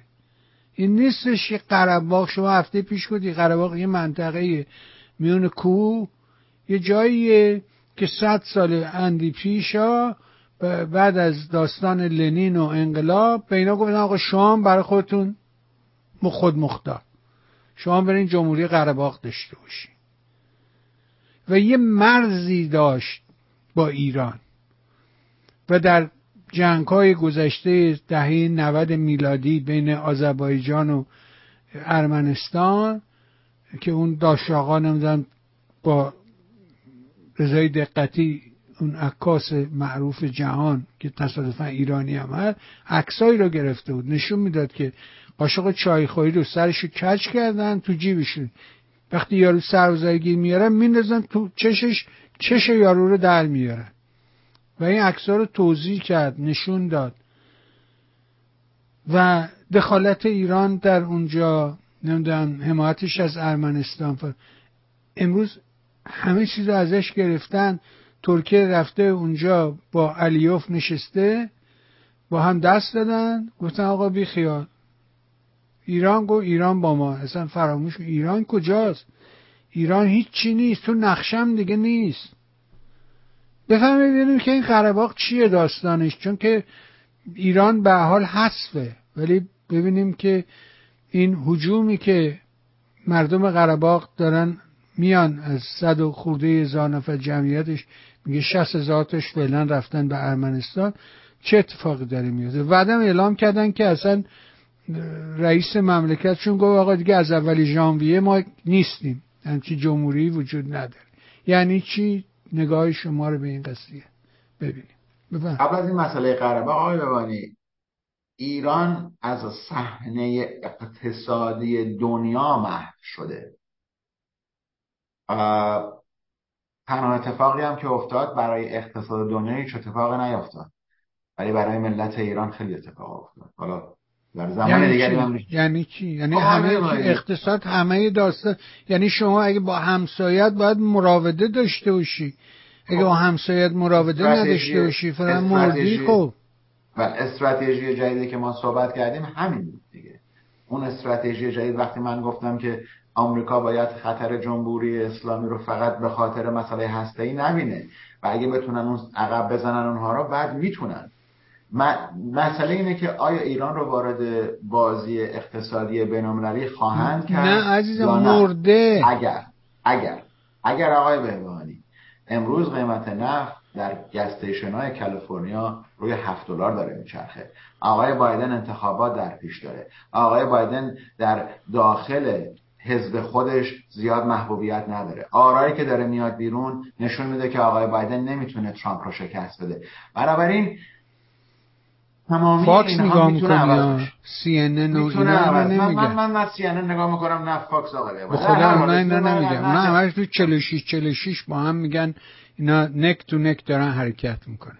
نه نه نه. حتی آقا- تو آقا- کانونشن خود جمهوری خواه اعتراض داشتن که این که نمیاد تو کانونشن معنی نداره. نمی‌تونه شرکت کنه. اون دیبیت دیبیتی که شما دارین صحبت می‌کنین آقای بهبانی این آدمایی که تو اون دیبیت جمهوری خواه بودن از نظر من دو نفرشون بیشتر مطرح نیستن. خانم نیکی هیلی و آقای دیسنتسه کسانی که می‌تونن تشکیل بدن مسئله ای رو در آینده. بنابراین می‌رسیم به اون زمان هم در حالا چند هفته آینده که نزدیکتر میشه. در حال قره باغ یکی از دوستانمون یه ایمیل بسیار سرگشاده برای شما فرستاده که شما برای من فرستادید. ایمان عزیز و خیلی هم آره خیلی. خوب نوشته. تحلیل کرده بودن و دیدشون کاملا بسیار بسیار درست و به جا بود. در حال بمانی این مسئله ببینید اه، اتفاقات که خب یه منطقه تاریخی بوده که سالیان سال شاید هزار سال دو هزار سال وجود داشته و درش هم خب ارامنه زندگی می‌کردن و وجود داشته. امروز سالا شما گفتید 60 هزار نفر من فکر می‌کنم تا الان که داریم با هم صحبت می‌کنیم بالای 80 هزار نفر از این 150 هزار نفر ارامنه که در قره بودن راه افتادن اومدن, ارم... اومدن ارمنستان. فقط هم یه جاده وجود داره و بنزین هم به اندازه کافی نیست. حتی در یکی از گستشن که ماشین ها ایستاده بودن که بیان بنزین بزنن اینا گستشن منفجر میشه. 60 70 نفر تو آتش سوختن. فجایع زیاده. ولی من سعی می‌کنم در مدت کوتاه تصویر کاملی از این اتفاقات رو با در نظر گرفتن در واقع سه کشور روسیه، ترکیه و ایران نشون بدم. آذربایجان که جای خود داره. ارمنستان هم که جای خود داره. ارمنستان یک کشوری که بیشتر از سه میلیون جمعیت نداره. حالا این صد هزار نفره که اومدن صد پنج هزار نفره که بیان برای ارمنستان بسیار بسیار مشکله. متاسفانه من از نقش اسرائیل در اینجا زیاد خوشحال نیستم در نقشی که با آذربایجان داره بازی می‌کنه. ولی خب چیزی رو که اسرائیل داره نگاه می‌کنه به این مسئله اینه که از پایگاه های سابقی که در آذربایجان هست که دو پایگاه هست که در مرز دو تا آذربایجان وجود داره که میشه مرز آذربایجان و ایران. از این پایگاه ها برای کنترل مسائل نظامی خودش حالا عملیات خرابکارانه عملیات پهبادی و عملیات دیگه انجام میده. بنابراین آذربایجان یک اهمیت خاصی برای اسرائیل داره. در حال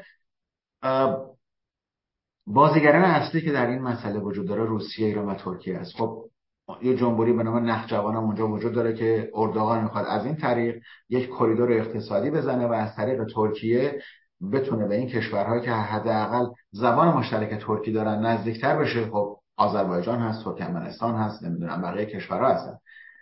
و نقش ترکیه در اینجا بسیار حساسه. برای اینکه ترکیه حتی در زمان اون چیزی که آتمن امپایر بهش میگه امپراتوری عثمانی نتونسته بود این کشورها رو کنترل بکنه و مقداری کمتری از این کشورها تحت کنترل امپراتوری عثمانی بودن. و این کشورها که ما به اینا کشورهای جنوب قفقاز میگیم بیشتر تحت کنترل روسیه و ایران بودن روسیه تزاری. و در واقع قراردادهای گلستان و ترکمنچای 1800 به بعد بود که این مناطق از ایران گرفت و از ایران قاجار گرفت و داد به روس، روسیه تزاری. بنابراین از همونجا بود که شکلگیری و مشکل سازی در اونجا شروع شد. به نظر من شکلگیری و مشکل سازی از بعد از گرفتن این سرزمین ها بود و زمانی که روسیه یا اتحاد جماهیر شوروی اون موقع تصمیم گرفت که سه کشور در اونجا ایجاد بکنه که بشه آذربایجان، ارمنستان و گرجستان. اومد برای اینا مرزهایی رو کشید. شما وقتی مرزی رو کشیدین که نخجوانه که ترک زبان هستن اون طرف افتاده زیر ارمنستان با ایران هم مرز و با ترکیه. بعد اومدین در اینجا. این قرباق رو درست کردیم قرباق که بوده در واقع و این قرباق در داخل آذربایجان ایجاد کردیم و روس ها اتحاد جماهیر شوروی این رو به آذربایجان هدیه داد. خب با اون مسئله کشتار 1915 ارامنه یک میلیون ارامنه اونجا نسل کشی که انجام شد. با اون مسائل و مسائل قومی و قبیله ای که همیشه بین حالا ترک ها و ارامنه و بقیه وجود داشته این مسئله مشکلی نبوده که ببینیم قرباق مشکل سازی خواهد کرد. اتفاقی که افتاد این بود که در سی و دو سال پیش که فروپاچی اتحاد جماهیر شوروی در پیش داشته در پیش داشته دو جنگ پیش اومده و در این دو جنگ آذربایجان تونسته خودش رو در واقع در جایی قرار بده که بتونه قرباق رو حل بکنه. امروز قرباق حل شده است. اون بقیه ارامنه من فکر نمی کنم شهروندی آذربایجان رو قبول بکنه. همونطور که شما اشاره کردین دولت خودمختار یا جمهوری قرباق یا هر چیزی که اسمش بوده از اول ژانویه دیگه وجود نخواهد داشت. و تمامی نیروهای نظامی که داشتن اونجا در واقع کنار رفتن و استفاده دادن. ارمنستان نتونست عمل رو انجام بده برای اینکه در واقع گارانتور این مسئله پشتیبان این مسئله روس ها هستن. روس در اوکراین گیر هستن. نمی‌تونن نگاهی داشته باشن. آمریکا با داشتن 2300 نفر تفنگدار خاص با ارمنستان در واقع ارمنستان رو تقویت بکنه که آذربایجان به این نه نتونه قرباق رو بگیره. ولی خب اون مسئله انجام نشد متاسفانه. و امروز بازم میگم متاسفانه برای اینکه خود آمریکایی ها خود غرب روسیه رو در اوکراین گیر انداخته و جایزه ای که بعد از این همه کمک به اوکراین می‌خوان بدن جایزه اونها باز کردن کریدور اقتصادی قفقاز و قفقاز جنوبیه. منظورم حالا گرجستان که آنچنان تحت اثرات روسا نیست ولی همین آذربایجان ترکمنستان قرقیزستان و اون بقیه کشورها. اصلا فراموش نکنیم ترکمنستان در اینجا نقش بسیار بزرگی رو داره برای اینکه در اون طرف دره خزر قرار داره و می‌تونه در واقع با بقیه کشورهای کوچک اونجا قرقیزستان و بقیه کشورها همکاری داشته باشه. و آمریکایی‌ها این مسئله رو کاملا متوجه هستن. برای ایالات متحده آمریکا دفاع از قرباق نه اهمیتی داشته نه اینکه در واقع می‌تونسته براشون رویگردی رو داشته باشه. ولی دفاع از ارمنستان من فکر می‌کنم که نخواهند گذاشت که آذربایجان امروز اون بازی رو که بخواد با ارمنستان بکنه. قرباق مسئله دیگری بود و معلوم بود که بالاخره به دست آذربایجان فتح خواهد شد. این یک تغییر ژئوپلیتیک آقای ایوانی در این قفقاز جنوبی. و من فکر می‌کنم اون معماری امنیتی ای امروز این یک انحرافی درش ایجاد شده و باعث حالا 150 200 هزار نفر refugee و در واقع آواره رو پیش میاره. وقتی من راجع به روسیه تزاری صحبت می‌کنم وقتی راجع به نقش اونها صحبت می‌کنم وقتی راجع به اون مسئله قراردادها صحبت می‌کنم تمامی اینها نشانگر یک مسئله است که منشأ این مشکل از قرن 18 و جنگ های قاجار و روسها شروع شد و اون تقسیم نادرستی که انجام شد بین اون آذربایجان. ولی امروز اگر بخوایم نگاه بکنیم به دو کشور دیگری که در این مسئله هستند آذربایجان و ایران امروز ما یک آذربایجان متخاصم داریم. آذربایجان متخاصمی که تقویت شده. آذربایجان متخاصمی که تقویت شده و با عمق استراتژیک خودش و با داشتن منابع انرژی چیزی که خواست غرب بهش احتیاج داره. و در واقع اگر به مرز نگاه بکنیم می‌بینیم که امروز کشور ترکیه در شمال مرزهای ایران صاحب نفوذ شده از طریق آذربایجان و آذربایجان احتیاج داره به ترکیه احتیاج داره نه تنها به مسئله قدرت نظامی ترکیه و پشتیبانی اونها و تمامی اینها از خلع روس ها در اون منطقه ایجاد شد. از اون مسئله که در اوکراین برای روسها پیش آوردن. و روسها امروز به جایی رسیدن که حتی مرزهای جنوبی خودشون رو در قفقاز که با اون دو کشوریه که در شمال گرجستان وجود داره بستن. چون ترس دارن که این مسائل و این اتفاقات به داخل روسیه هم نفوذ پیدا بکنه. بنابراین به طور کلی شکلگیری رو که امروز ما داریم می‌بینیم با اون مسئله معماری امنیتی منطقه که من صحبت کردم نشانگر یک مسئله است و اون اینه که امروز ضعیف کردن جمهوری اسلامی فقط از مسئله حذفش از صحنه بین المللی اقتصادی نیست. ضعیف کردن جمهوری اسلامی در مرزهای این کشور هم داره صورت می‌گیره. من کاری با اون مسائل طالبان و اون عراجفشون ندارم که با هم دیگه و بدل می‌کنن یا مسئله آبی که با افغانستان دارن. امروز مسئله آذربایجان و ایران بسیار بسیار مهمتر آذربایجان کشوریه که می‌تونه ایران رو جایگزینه. در واقع اون مسئله کمبود انرژی بکنه یک که داره انجام میده. دو بقیه کشورهایی که باز میشن از طریق آذربایجان کشورهایی که من ترکمنستان و قرقیزستان و بقیه کشورها که باز میشن بازار جدیدی رو بازار از دست داده اقتصادی ایران رو. البته من نمی‌دونم اگر بازار اقتصادی ایران از دست داده بشه من در اخبار دیدم که همین تلفن های آیفون 15 که در اومده صف کشیدن در تهران در مقال مغازه البته من چطوری می‌تونن افورد بکنن. چون در خود آمریکا این تلفن ها 1400 500 دلاره. حالا اونا چطوری می‌تونن افورد بکنن؟ جای خودشو داره. به قول معروف مور پاور تو ولی در خاتمه من می‌تونم بگم که اتفاقی که افتاد کم شدن نفوذ روس ها در ارمنستان کم شدن نفوذ روس ها در آذربایجان. آمریکا، اسرائیل و ترکیه رو در اونجا جایگزین کرده و اونها کشورهایی هستند که جزء یک سیستم اقتصادی هستند که احتیاج به در واقع انرژی و بازگشایی اون کشورها دارن. من فکر می‌کنم برنده اصلی مسئله آذربایجان نیست و ترکیه و آذربایجان با هم برنده اصلی مسئله قره خواهند بود.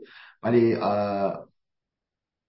نگاهی هم باید کرد به اون آوارگانی که برای سالیان سال مسئله اجداد اجدادشون بوده که در آنجا بودن ول کردن و با یک حمله و با یک مسئله از اونجا آمدن بیرون. آیا این مسائل قومی قبیله پایان خواهد گرفت؟ از نظر من خیر. این مسائل قومی و قبیله چون مسائل مذهبی رو در کنارش داره همیشه رنگامیزی به خصوصی رو پیدا می‌کنه. ولی من فکر می‌کنم همونطور که در برنامه قبل گفتم اتحاد جماهیر شوروی 1991 در واقع سقوط کرد و امروز داره دفن میشه. امروز با این مسئله قره دیدیم که حتی دیگه آذربایجان هم از روسها حسابی نمی‌بره. من امیدوارم که دنیا در ارمنستان کمک بکنه و بتونه به این آوارگانی که از اینجا راه افتادن کمک های انسانگرایانه بدن و بتونن اینها رو در داخل ارمنستان ارمنستان کشور بزرگیه. در اونجا جایگزین بکنن که حداقل یا حداقل خود آذربایجان با ثروتی که داره به اینهایی که جابجا کرده کامپنسیت پول و کمک بکنه. بفرمایید. آره به حال شرایط مردم بیچاره است. هر چی که میگذره فقط ما یه داستان داریم و اونم مردمه. مردم. مردم آواره. مردمی که پناهی به هیچ جایی ندارن. اما بذار که اینا رو گفتیم بپرسیم از شما راجع به این دوستت سناتور ولایت ما هم نزدیک شما خانم فاینشتان هرچی بهش گفتن خانم بالاخره تموم کن بازنشست کن برو. و این گفت نه. و تا پنجشنبه اومد سر کار. ولی از پنجشنبه بعد دیگه نیومد سر کار. امروز اعلام کردن که خانوادهش که بله ایشون در بیمارستان جان به جان آفرین تسلیم کرد و رفت. من فقط سوالم اینجا اینه با توجه به این که می‌دونیم مثلا کالیفرنیا یه ایالت دموکراته و در چنین شرایطی اگر یه نماینده به هر دلیلی از سمتش کنار بره یا برکنار بشه انتخابات انجام نمیشه. تا دوره انتخابات بشه و انتخابات شده. و بر عهده عالیترین مقام ایالتی یعنی گاورنر ایالت شاه این ولایت که پادشاه انتخاب بکنه نمایندهشون رو بگه اینو ما معرفی می‌کنیم به عنوان نماینده مردم تا نوبه انتخابات بشه مردم خودشون در انتخابات شرکت کنن و هر کی دلشون خواست انتخاب کنن. و اینو خب اینا می‌دونم مثلا خانم فاینشتان می‌دونست که در کالیفرنیا اگر ایشون کنار بره خب گاورنر بالاخره با امه جان تبانی می‌کنن. یه نماینده خوب میفرن چرا میخنده؟ همه میگن میخنده بی خودی. میگه؟ حرفای خنده دار میزن منم اگر امه منم منم اگر امه امه تو هم رئیس مجلس بود. سخنگوی سابق مجلس سنای آمریکا بود موقعیتم خیلی خوب بود بفرمایید. آره. به حال موقعیت شما هم خوب بود یا امه منی. آره والا خیلی بهتر از شرایط امروزم بود. آره اگه امه من رئیس مجلس بود. نمی‌فهمم چرا این خانم نمی‌رفت کنار. این چه جذابیتی داره که نشسته این مافیا چیه؟ چجوری عمل می‌کنه به نظره برای این خب می‌رفت یکی می گاورنر یکی میذاش تا انتخابات بعد مردم می‌رفتن نمایندهشون بازم یه دموکرات رو انتخاب می‌کنن. نمیرن یکی Republican رو بیارن سر کار. نفهمیدم چرا. خانم دایان فاینستن که می‌دونیم در آمریکا متاسفانه یکی از چیزهایی که غلط هست درش اینه که کالیفرنیا نزدیک 40 میلیون جمعیت داره دو سناتور داره و ایالت نورث داکوتای آمریکا که یک میلیون جمعیت داره دو تا سناتور داره. خب این غلطه. چرا برای اینکه اون موقع فکر این مسئله نبودن و 50 تا ایالتی که داریم مثلا کدام دو سناتور داریم ما 100 سناتور داریم در سنای آمریکا. ده نفر از این سناتورها یهودی هستند خانم فاینستان یکی از اون سناتورهای یهودی سنای آمریکا بود. و از بین اعضای مجلس نزدیک به 25 نفر یهودی هستند که خب البته در داخل آمریکا اون هیچ تفکری نیست چون مذهب جایی نداره و در واقع کشور که اهمیت داره. اشکالی که ما امروز باهاش مواجه هستیم من هی مسئله رو تکرار می‌کنم و دوستان من میگن که آقا هیچ چی میگه جناح چپ حزب دموکرات؟ آقا بباری خانم فاینستان یکی از سناتورهای کهنکار سنای آمریکا بود. درسته که 90 ساله بودن که فوت کردن. خب در یکی دو سال اخیرم دچار بیماری شدید بودن و حتی به واشنگتن هم سفر نمی‌کردن و خیلی از رأیگیری ها رو از طریق زوم یا وسایل دیگری که سنای آمریکا برای خودش داره انجام میدن مسئله مهمی که در اینجا وجود داره تغییرات ایالتی نیست. اینجا یک نفر دموکرات دیگر انتخاب می‌شد. ولی اشکالی که امروز در داخل حزب دموکرات به وجود اومده این اشکال رو حالا حزب جمهوری خواه به شکل دیگری داره. اشکال اینه که خانم فاینستن از جناح چپ حزب دموکرات نبود. خانم فاینستن از قسمت مرکزی حزب دموکرات بود و ایدئولوژی هایی که کسانی مثل آقای سناتور سندرز و سناتور وارن و حتی همین خانم کمال هریس دارن رو نداره. بنابراین زمانی که شما از اون کرسی خودتون دفاع می‌کنین مسئله این نیست که جای شما یک جمهوری خواه انتخاب بشه. مسئله اینه که جای شما یک دموکرات دیگر که از اون چیزی که به عنوان پروگرسیو به عنوان این جناح چپ صحبت می‌کنیم از اونها نیان جای شما رو بگیرن. خانم فاینستن در سنای آمریکا در چند کمیته بسیار بسیار مهم و تصمیم گیرنده و حساس شرکت داشت و رئیس اون کمیته بود. بنابراین اینجاست که این سناتورها متوجه میشن که اون ایدئولوژی رو که خانم سناتور فاینستن داشتن بقیه یا کسانی که جایگزین میشن ممکن نداشته باشن. امروز درست شما به درستی گفتید که فرماندار کالیفرنیا یک نفر رو به جای خانم فاینستن در واقع انتخاب می‌کنه و این شخص می‌تونه در انتخابات بعدی هم شرکت بکنه. اگر انتخاب شد رای آورد که خب میشه به طور کلی انتخاب شده. ولی تا الان از الان تا اون زمان انتصابی خواهد بود یعنی تا سال 2024 بنابراین اینجا مسئله اون سیستم مافیایی و اون سیستم در واقع ایدئولوژی هست. امروز اگه ما صحبت بکنیم در واقع اون نسلی که ما داریم راجبش صحبت می‌کنیم نسل کسانی مثل خود آقای پرزیدنت بایدن هستن. خانم فاینستان هستن که از نسلی هستند که در واقع همیشه همکاری های حزبی و همکاری های دو حزبی رو همیشه تشویق می‌کردن. ولی امروز داریم می‌بینیم فردا شب در اینجا اگر که کنگره آمریکا تصویب نکنه دولت آمریکا دیگه پول نداره. به سه میلیون کارمند داره. یک میلیون ما در دستگاه پنتاگون سرباز و نمی‌دونم جنرال و تصمیم گیرند و از این حرفا داریم. خب اینا همه چهار میلیون چی میشه؟ اینا آدمایی که باید چکاشون رو هر دو هفته بگیرن که خرج زندگی بگذره. بنابراین تمامی اینها مسئله اینه که امروز سیاست ها رو کی می‌خواد به کرسی بشونه. و من فکر کنم خانم فاینستان هم به همین دلیل بود که استفاده ندن چون آدم مناسبی رو در اون قسمت نمی‌تونستن ببینن که جایگزین خودش باشه و می‌دونسته که با نبودن خانم فاینستان افکار ایدئولوژی و تصمیم گیری های حزب دموکرات هم به طرف چپ کشیده میشه. از نظر من این دلیلش بوده. در حال من فکر می‌کنم که دستگاه سیاسی آمریکا واقعا کسی مثل خانم فاینستن رو با, مش... با مشکلی بتونه جایگزین بکنه. بفرمایید.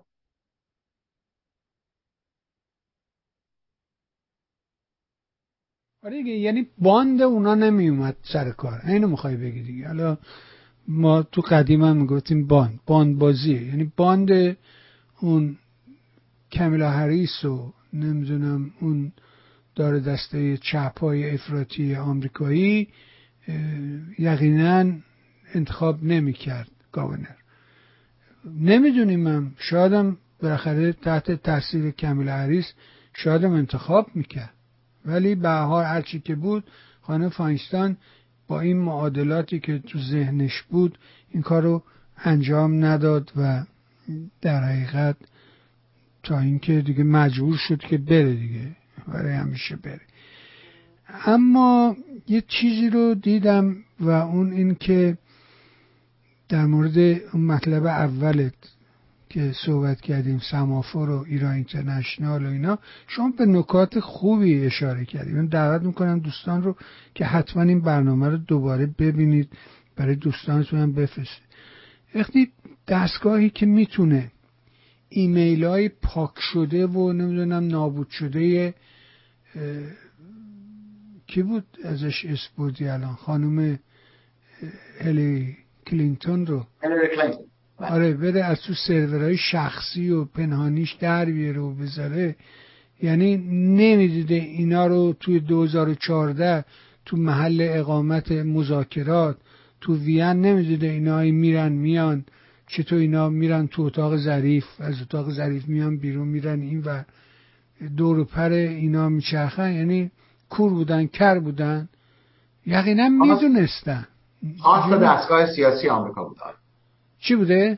خواست دستگاه سیاسی آمریکا بوده که چشمشون رو بستن روی این ایمیل ها ما شما موافق بله. آره ولی آخه الان مثلا هی میگه که یه خبری رو به دروغ منتشر کردن که بله متاسفم واقعا من متاسفم که ما نداریم یه بلنگوی قوی نداریم که بله چه نشستید که خامنه ای دستور مذاکرات مستقیم با آمریکا رو داده و گفته برید و حرف بزنید و از این مزخرفات. و باقی هم مسئول کرده که وایسا هم اونجا و ببند معامله رو تموم کن و اختیار تام داری و برگ به نظر من حتی لو رفتن اینا اینا هم به جمهوری اسلامی ارتباط داره. یعنی خامنه ای این خط رو کور کرد. شما اشاره دادی به اسرائیل و عربستان. ولی من فکر می‌کنم بیش از اسرائیل و عربستان خود داستان همین جمهوری اسلامی است. خط کور کرده. چون مرده اینا مردن. اینا هیچ ارتباط راهی با ارتباط با دنیا نداریم ما. ایران مرد. حالا هرچی شما می‌خوایم بگیم بگین. هر خیالی می‌خوایم بکنیم بکنیم. این نظام جمهوری اسلامی این تیر آخر بود که میخ آخر بود که بر این تابوت کوبید. خط ارتباط رو قطع قطع کرد. به حال ممنونم آقا. سپاسگزارم. از همه مهرت حضورت.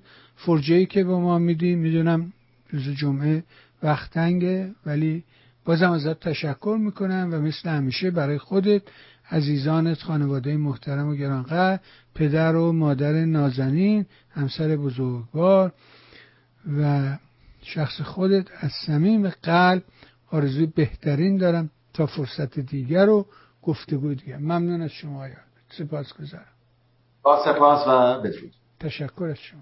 بها شنیدیم فرمایشات آقای آلبرت رو.